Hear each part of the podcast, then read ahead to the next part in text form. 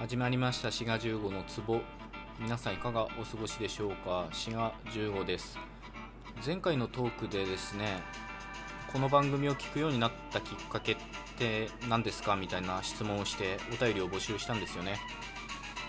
そしたらまあ予想以上にリアクションをいただいたりお便りをいただいたり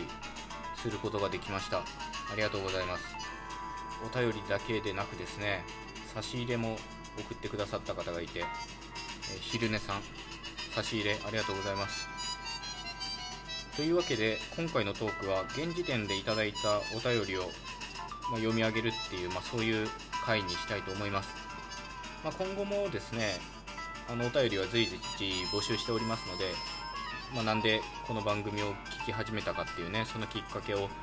送っていただけたら大変喜びますのでお暇があればねぜひ送っていただけたらと思います。ね皆さん優しいですね。まあ、ちょっと卑怯なやり方な感じがしないでもないですよね。っていうのは何ていうかメンヘラっぽいっていうかかまってちゃんっぽいっていうかリアクションこじきっぽいっていうかね。まあ、古事記って差別用語らしいですけどね。もともとこれ、ね、仏教用語らしいんですけどまあでも皆さんの優しさでねそういうたくさんお便りをいただくことができたのでまあそれにねまあそれを読んでお答えするっていうことでやっていこうと思います。えー、っとこちらは匿名の方からですね読み上げます。えー、こんにちは。私はダイエットと検索をかけて志賀さんの痩せたいダイエットの3つのコツのトークを見つけました。これが私の志賀さんのチャンネルにたどり着いたルートです。志賀さんのラジオから新たな発見や学びを得ることがあり面白さを感じている、うん、感じています。私は志賀さんのラジオを情報を得るツールの一つとしています。これからも私の知らない分野の話が聞けること未知の情報に出会えることを楽しみにしています。ということではい匿名の方ありがとうございます。これねダイエットのトークはね言語学の話をする前のトークなんですよ。見返してみたら。まあそんなこともやってたなっていうかね、まあ、割とまともなことを言ってましたね。聞き返してみたら、まあ、今が別にまともなこと言ってないわっていうわけではなくて。まあでもこういうねなんか言語学がメインとか言いつつもですねその言語学以外のトークからこうやって聞いてくださるようになったっていうのはね非常にありがたいっていうか何が起こるか分かんないですね。なんか喋ってみるもんですねいろんなこと。というわけでねこの匿名の方はダイエットっていうねその、まあ、意外な僕自身はちょっと意外なルートから、まあ、リスナーになってくださったってことではいありがとうございます。えー、続きましてラジオネームホウジロザメさんから。ねサメもラジオトーク聞く時代になっちゃいましたよね。読み上げますね。えー、初めまして聞き始めたきっかけを募集しているとのことで送ってみます。私が聞き始めたきっかけは Twitter で他のトーカーさんがいいねをしている様子から知りました。その時から興味深いテーマと落ち着いて聞ける声のトーンが素敵だなと思っていましたが先日の読書感想トークを聞いて面白いことをたくさん知っている方だと確信してよく聞くようになりました。まだ歴の浅いリスナーですがこれからも更新楽しみにしています。ということではいありがとうございます。で前回のトークでですねなんかツイッターでこの配信の更新のその何ていうかシェアをすることに意味あんのかみたいなことを言ったらですね意味あったみたいですね。こういうふうに新しく聞いてくださる方がいるんだからね。で確信してっていうことでなんか松坂大輔みたいですよね。その松坂がイチローと初めて対戦した時に3三振かな？で結構圧倒してでヒーローインタビューで自信が確信に変わりましたみたいなことを言ってたんですけどまあホウジロザメさんにとってはそういうことですよね、まあ、そういうことってよくわかんないですけど先日の読書感想文トークねあのソシュールの話ですよね、まあ、そういうのをね面白いって思っていただけるっていうのはね非常にありがたいしそういうセンスをお持ちっていうことなんでねこれからも楽しんでいただけるようなトークをね取っていきたいと思います。はいありがとうございます。続きましてこちらラジオネームまんじゅう猫さんから。ねサメの月は猫ちゃんみたいなね動物ばっかり聞いてますみたいなね。はいじゃあ読み上げます。こんにちは。いつも楽しく拝聴しております。シャープ167を聞き終えたところです。きっかけは確か言語学関連の番組を検索したことだったかと思います。うろ覚え。7月下旬でした。ねやっぱ言語学で検索してこうやってたどり着いてくださる方いるんですねはい続きます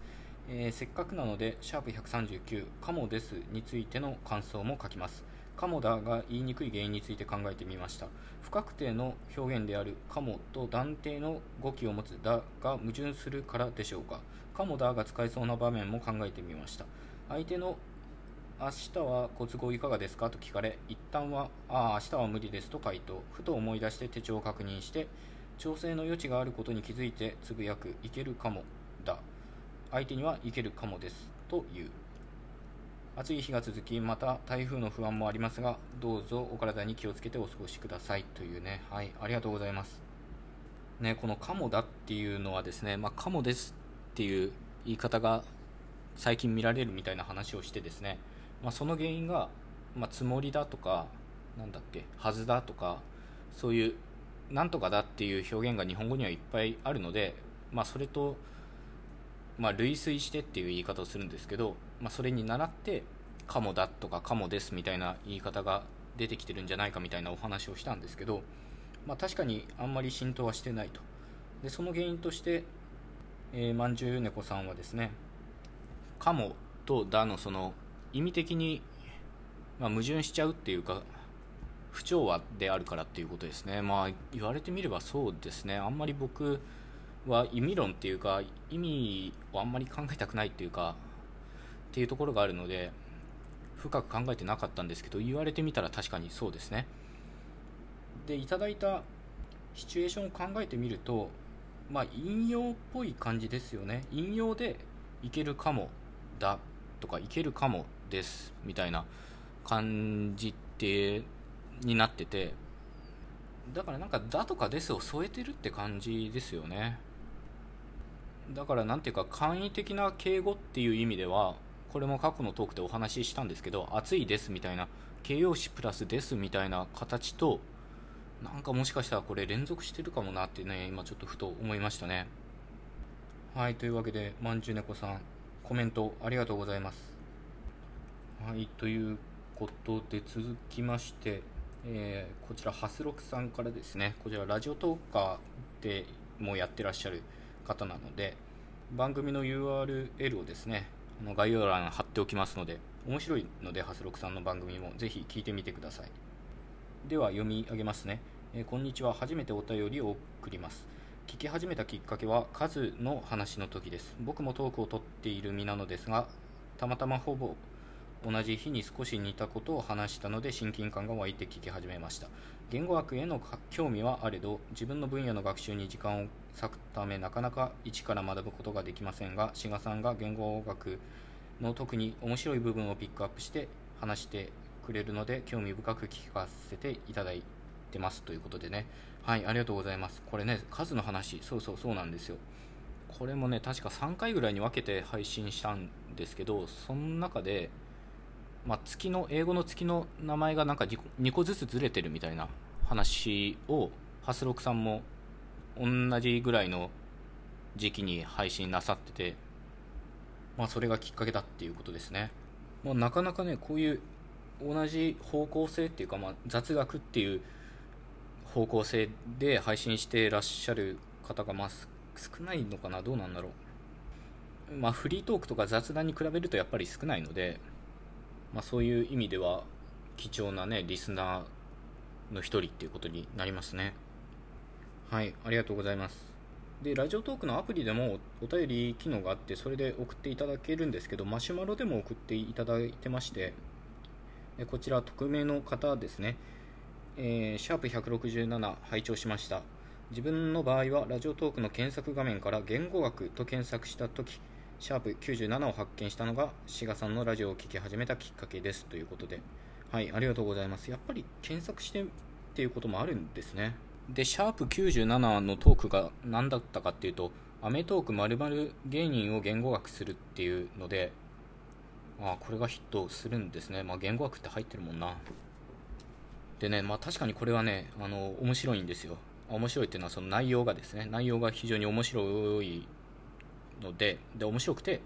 まあ、さらに、まあ、僕自身うまく喋れたトークなのでもしねあのまだ聞いてない方いらっしゃったらこちらぜひ聞いていただきたいですね。というわけでお便り送ってくださった皆さんありがとうございました。まだまだねあの随時お便りは募集しているので送っていただけたらと思います。